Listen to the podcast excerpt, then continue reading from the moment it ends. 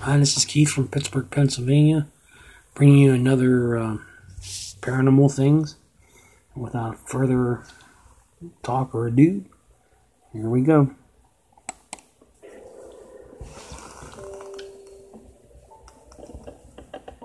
Hey guys, before the video begins, please don't forget to rate and comment on the video, as it really helps me and the channel out.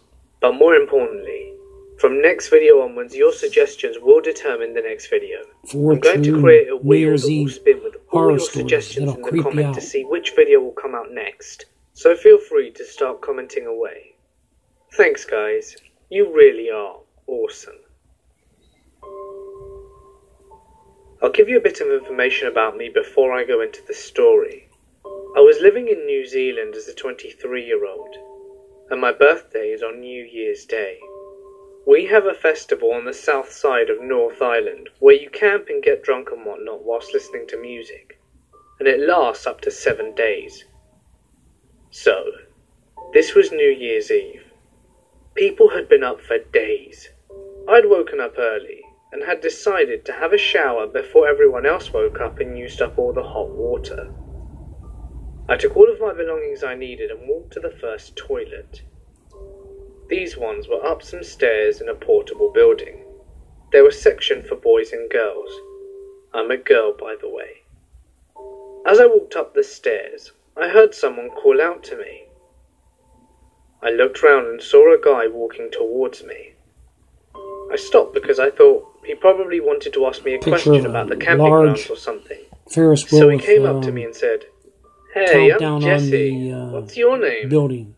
And proceeded 40, to hold his hand out and shake my hand. I was like, oh, hey, and shook his hand back. I thought this was weird, as I was part way up the stairs, and when I went to pull my hand back, he held onto it and said, Can I get your number? I ripped my hand out and gave him a look that said, Yeah, right, mate, and laughed. He looked offended, and so I said, Dude, it's 6 a.m. and you've introduced yourself to me whilst I'm on my way to the toilet. I'm not going to give you my number. He shrugged and went on his way. Or so I thought. When I'd finished in the toilet, I came out to the door and briefly looked up where I noticed him crouching behind a tree. He didn't see me, so I kept it that way to scope out what he was doing.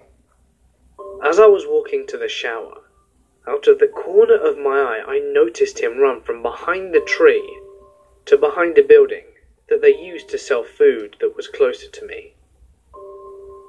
I was shitting my pants at this point, and the stairs to the shower were behind the building I was in. So I walked that way, and instead of going up the stairs to enter the shower, I ran and hid. That's when I saw him run round the building and up to the stairs. I bolted.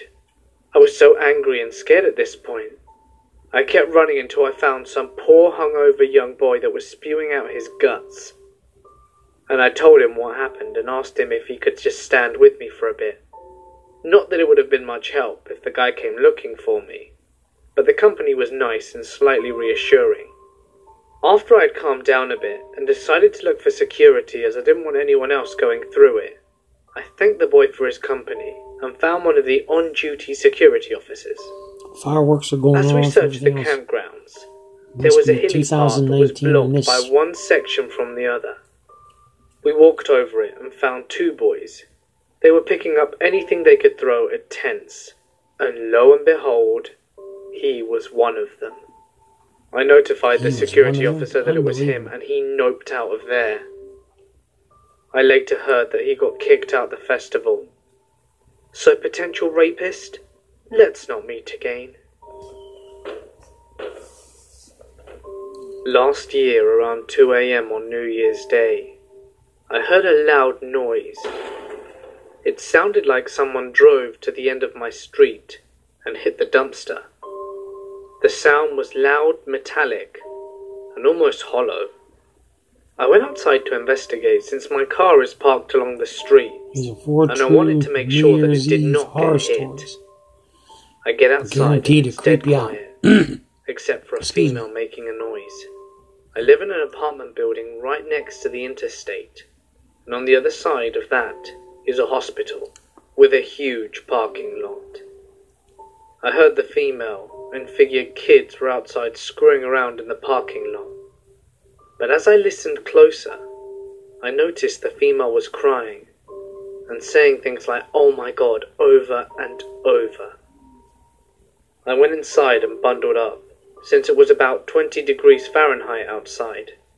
Then I walked a short distance up a hill to the fence line to the interstate. It was really dark, but I could see the shape of an overturned vehicle in the road and the silhouette of another car on the shoulder. Traffic was very, very light. Right then, a police cruiser pulled up and slowly shone its lights at a mass in the road. It flipped its emergency lights on and turned the car so that it would be facing oncoming traffic, and was about to put down flares. I went back inside to grab some better gloves, and when I came out, there were several emergency vehicles that were setting up floodlights. The mass on the road was a body. Luckily, I didn't see the details. By the time there was enough light, the body was covered. I never saw the female, Later, I realized that two guys in a BMW were driving way too fast along the road and tried to pass the female driver. They lost control and flipped the car. They were both ejected from the vehicle. One ended up in a ditch and the other in the middle of the highway. The guy in the ditch lived, and apparently the female driver stopped and tried to help. These are the first time I heard That the stories. That's why I'm not commenting on. This is like listening to. I attended what was expected to be a super fun party commemorating the end of 2015 at a close Wow, friend's so home. this is a few years ago. I expected to be awake till dawn, so I made sure to eat a big dinner and arrived late to the party around 11 pm with two of my best friends. We're a pretty tight knit social group, and despite the party being a combination house show with several bands playing, I virtually knew all of the 60 people or so who were already there when I arrived. Among friends and acquaintances, everyone was celebrating, drinking, and just having a great time. I had planned to meet up with some other friends around 2 am, when they would be finished bartendering a public event, so I was drinking socially but in moderation. I'm no stranger to the sauce, and have a healthy tolerance. By midnight, the party had grown to at least a hundred people, and by the time there were people drifting in from neighbouring parties and the surrounding university area. Talking about parties this time. I opened my third beer at 1am and continued taking pictures, snaps, and messaging other friends who were not there. Around 1.30 I started to feel really drunk, and thinking that perhaps I was just overwhelmed by the constant activity around me, as I hadn't really drunk all that much yet. I stepped into the most empty part of the living room for a breather and messaged my friend. I sent her a message inviting her to the party as we planned on meeting up. As I finished my message, I felt someone come up behind me. He pressed his body against mine and he grabbed my hip. As I straightened up, I could feel him bending down slightly to whisper in my ear. But it wasn't a whisper. He clearly said to me, In a few minutes, you aren't going to remember anything. And then I'm going to rape the shit out of you. I froze. Wow. It hit me. I wasn't feeling really drunk. The confusion that I had attributed to the social anxiety of the large crowd, I was experiencing because I had been drugged. I knew I only had moments to prevent the inevitable. I ran from him, best I could, and did not turn around. I retrieved my purse and jacket and started calling the two people that I was meant to meet up with at 2 a.m. I was so out of it. I was having a hard time communicating what was happening. I started crying, moving through the house, trying to find someone I could explain it to, but I was too disoriented. But thankfully, my first friend was able to leave bartending early and came to pick me up. He caught me as soon as I ran outside. The creepy guy literally chased me and was right on my tail. He said the creepy guy was trying to wave him down, shouting to Not my to friend rude, he sounds. that he she was my like a- friend and he was going to take me home. I was told by my friend that I just me kept yelling, Drive, drive from the back seat. He took me home where we met up with friend number two who was bartending at the event. And at 2.30, I lost consciousness completely and remained unconscious for five and a half hours. They were shaking me, trying to get some kind of reaction, but nothing. I didn't respond in any way. They sat up with me throughout the night to try and make sure I was okay. And at around 7 a.m., I somehow managed to get up and climb out of bed. At 9 a.m., I woke up with a start and had no idea where I was, but was so relieved to discover I was safely at home.